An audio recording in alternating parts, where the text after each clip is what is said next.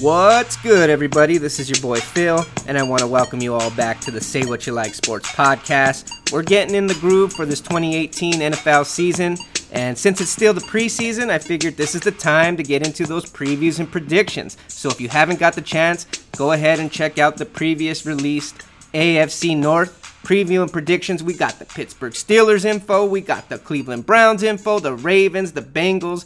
I mean, we're just putting it all out there. So we're going to be releasing these things every Tuesday and Thursday for the next few weeks until we get some regular season football to be talking about.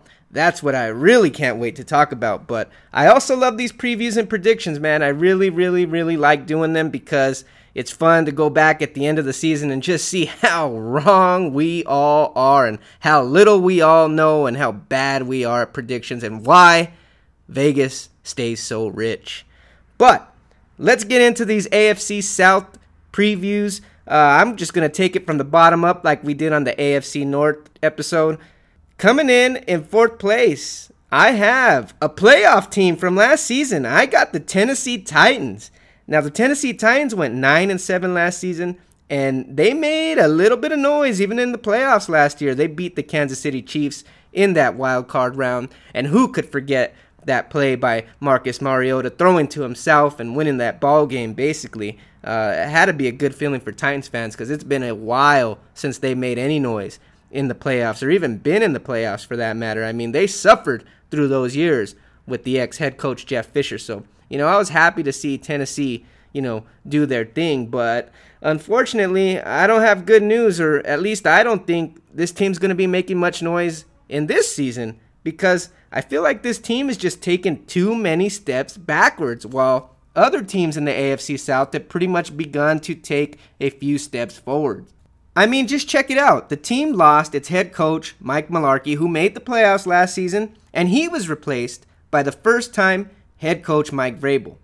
And that's along with another first time offensive coordinator in Matt LaFleur. So you got a rookie coaching staff over there for the Tennessee Titans. And also, with that, you got to remember this team is really depending on Marcus Mariota to take the next step towards, you know, becoming that that franchise quarterback. But with all these rookie coaches, keep in mind that poor Marcus is on his fourth play caller in four seasons. That's no good for the young QB, if you know what I mean, right? And and this is his third head coach in those same four years. So there's just no continuity. There's just there's just no consistency with this coaching staff, and I think we're going to see the effects on a quarterback and some of those players like Marcus Mariota this year. That's just the way I see it. I can't help but think that. Again, the team also had some more losses on that offense. The team lost their leading rusher from 2016. He led the AFC in rushing in 2016, DeMarco Murray. Now, I know DeMarco Murray had his injury problems, but that was one complete running back. And I know, I know everybody is high on Derrick Henry. I'm high on Derrick Henry. I like him as a runner. But make no mistake, Derrick Henry is not an every down back. So hopefully they get another back in there to complement Henry, and hopefully they don't lose too much steam uh, on that offense. Then you want to talk a little bit about these wide receivers. The team also loses, talk about losses, man, loses two of their top wide receivers in Eric Decker and Harry Douglas. But I will say this that long time tight end of theirs, Delanie Walker, I mean, he continues to ball out in his old age. So that's something that the Tennessee Titans can pretty much just hang their hat on, knowing that they got that veteran tight end that's going to do his thing week in and week out in Delanie Walker. Now, I think the biggest question on the offense is can this O line return back to its 2016 form after a very, very disappointing 2017? When I look at this line, I, I first thing I look at is left tackle Taylor Lewan, who I think is one of the best at his position, straight up. So no worries there. But I am worried about the other side because right tackle Jack Conklin is coming off a torn ACL. And uh, you know, you look at some of those guards inside Spain and Kline. They're they need to bounce back at the inside guard positions because they had some a, a pretty poor season by their standards. I mean, after coming off a, a nice previous season uh, in 20 you know 16 2017 was just all bad for a lot of those interior offensive linemen i mean poor spain didn't didn't look the same didn't look the same um, also you know there's a new defensive coordinator on the other side of the ball dean Pees comes over from baltimore and he's replacing the legend the living legend dick lebeau you know the longtime steelers defensive coordinator so you can't help but feel like this team lost a whole hell of a lot of experience this season, and that's something that can't be discounted. And I'm one of the first to always say I think experience is a bit overrated, but when you lose this much experience at one time, it's got to affect your football team. That's just the way I see it. Now, one of the good things I can say about this Tennessee Titans team is that D line. I mean, that D line is probably the team's biggest strength, in my humble opinion. You got Jurrell Casey. Uh, they signed over Bennie Logan. And the linebackers really help with the pass rush. I mean, yeah, they're in their old age, but Orakpo and Derrick Morgan, I mean, these guys can rush the passer, and they're consistent at it. I think that pass rush, that D line, is going to be the strength. That's going to be the reason why these Tennessee Titans win games this year. Uh, the young DBs, though, in the backfield, they really got to step it up. But I think they can do so because, you know, they got some veteran leadership now in that locker room with Malcolm Butler. And with everything he went through with the New England Patriots in last year's Super Bowl, I think Malcolm Butler's going to be very, very motivated to do a good job and show that uh, the Patriots basically did him wrong, or at least Bill Belichick did in that Super Bowl and, and made a mistake. And you also got Adoree Jackson, the other DB from USC a couple of years back. He's got that speed. He's just got to learn to play the game. He should continue to improve. So things are looking up. I think the Tennessee Titans have a very good defense, but just way, way too many question marks on offense. And that's why I got them finishing in last place here in the AFC South. So, finishing in at third place, I'm predicting the Indianapolis Colts. Now, the Colts they were no good last year. They went 4 and 12 last season, and Andrew Luck didn't play. He was having problems with the bum shoulder. But I really expect their record to improve because Andrew Luck is back, and I think Andrew Luck is the kind of quarterback that's worth a good three to four games, right? So if you win four games without Andrew Luck, you got to think you're winning at least seven games with Andrew Luck. So I expect, no matter all the problems, no matter how depleted this roster seems overall, when you got Andrew Luck, he's worth a couple of games for sure. Now, some concerns is that the Colts fired Chuck Pagano in the offseason. I think this whole Frank Reich as the head coach debacle is really, really a blessing in disguise. Now, I know a lot of Indy fans were straight up pissed off because Josh McDaniels flaked out. But that's what Josh McDaniels does, right? He's a flake. So he commits to taking the job as the head coach for Indy and then decides to bail and go back to being the OC with New England.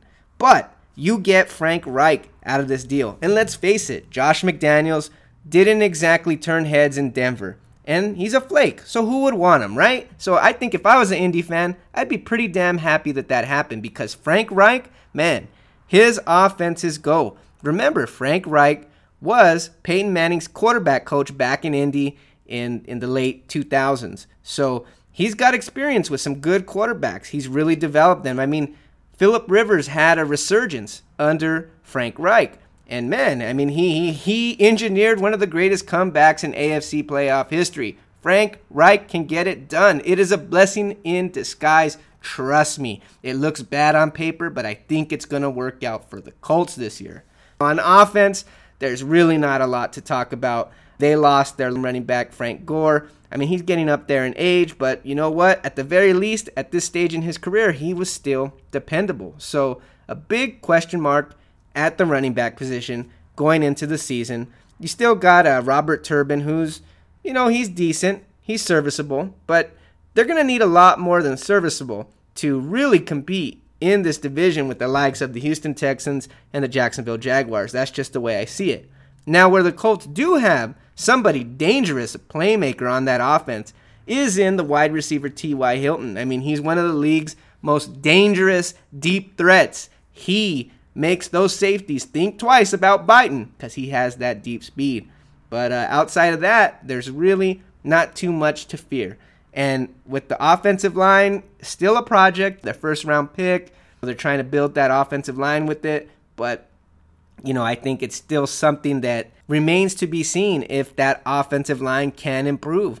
And for Andrew Luck's health, I hope it does real fast.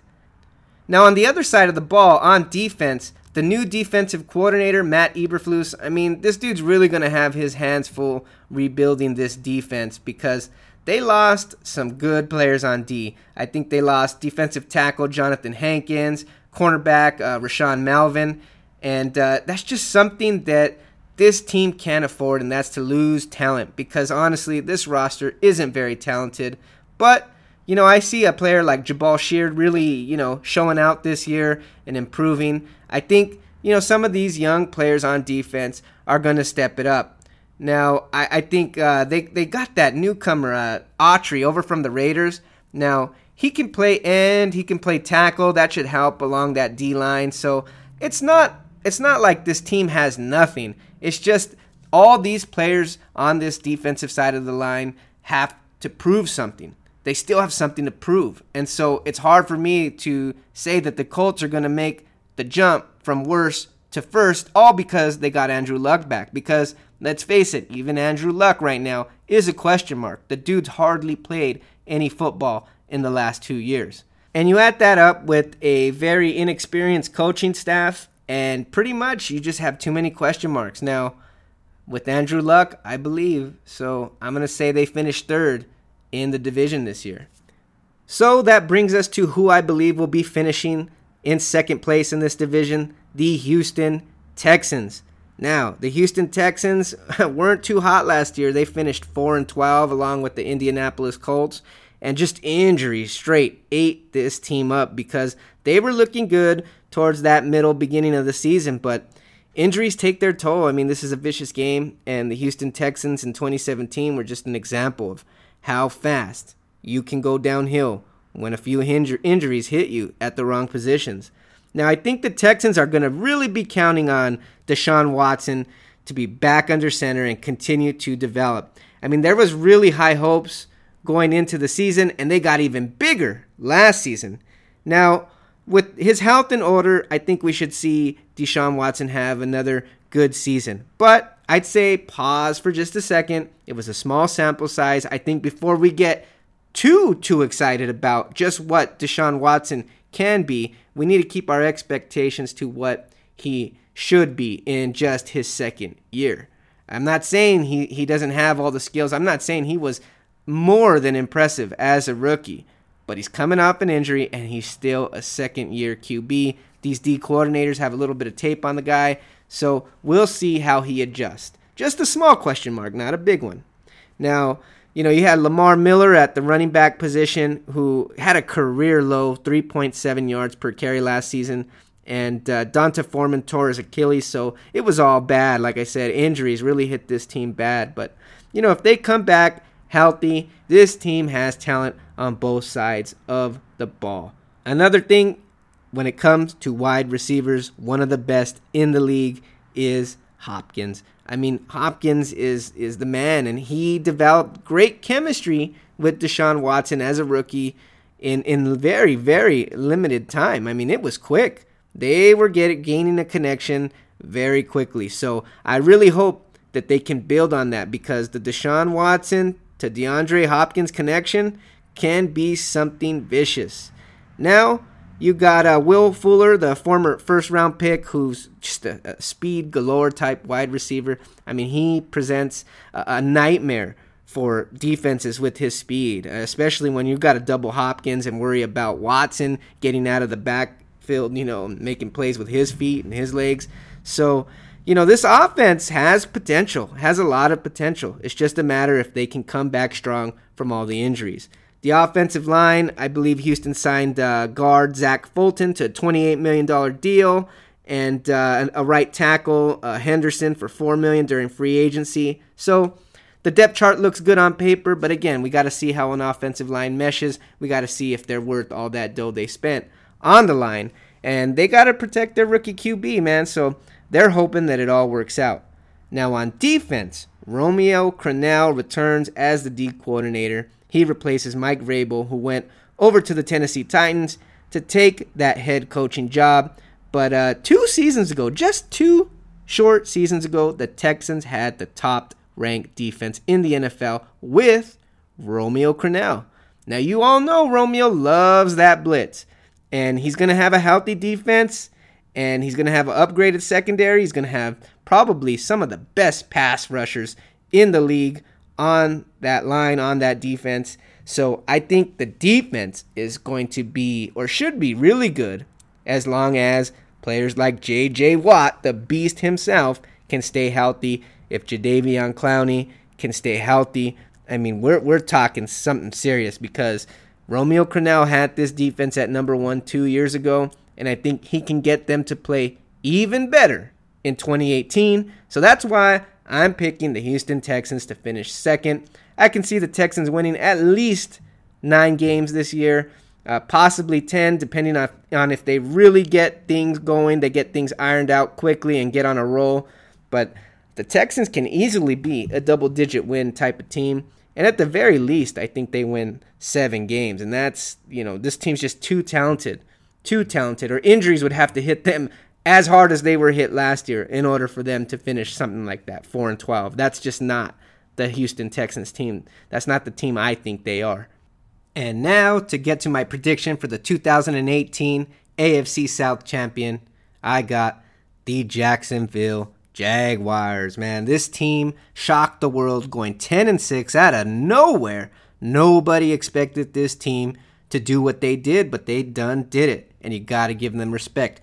Beating the Pittsburgh Steelers in the playoffs that's no easy feat. Pittsburgh is a very experienced team, so I was very impressed with what the Jaguars were able to do last season. Now, the question is, what do I expect them to do this season? I already said I expect them to win this division again. Last year, they went 10 and 6. I can see them going at least 10 and 6 again for 2018, but I wouldn't be shocked. I wouldn't be surprised if they go 11 and 5 or even 12 and 4. I think a lot of these young players got a little a taste of success, and I think they're really going to be gunning to to take down the Patriots this year in the playoffs. And if they put the work in, they definitely got the talent to make it happen.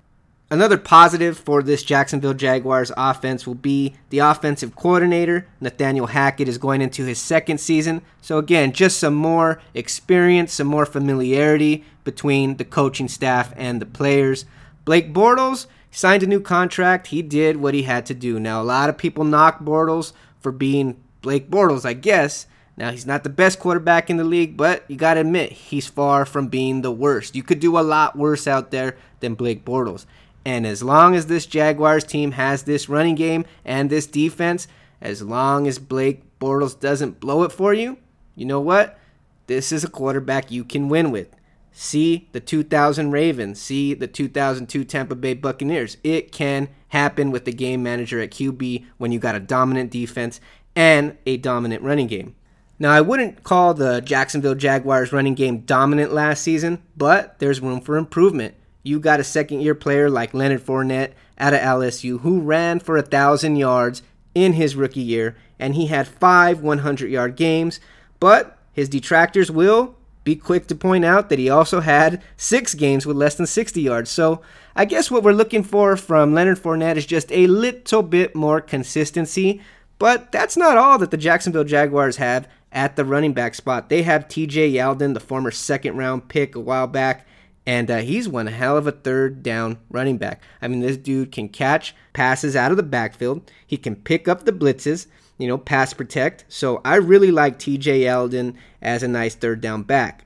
Now, the wide receivers, you know, they kind of come and gone. Marquise Lee was being overshadowed for quite a few years by players like Allen Hurns and Allen Robinson. But now Hurns signed on with the Cowboys.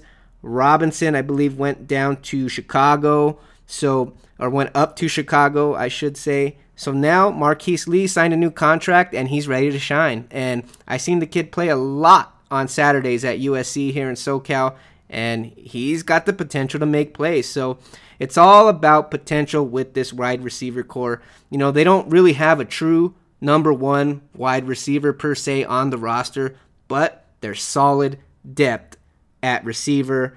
Uh, one drawback that I don't like is uh, Marcedes Lewis, who was getting up there in age, was released after 12 years with the team. He was one of my favorite tight ends in the league coming out of UCLA. Another player I would watch in my youth on Saturdays uh, here at the Rose Bowl in Pasadena.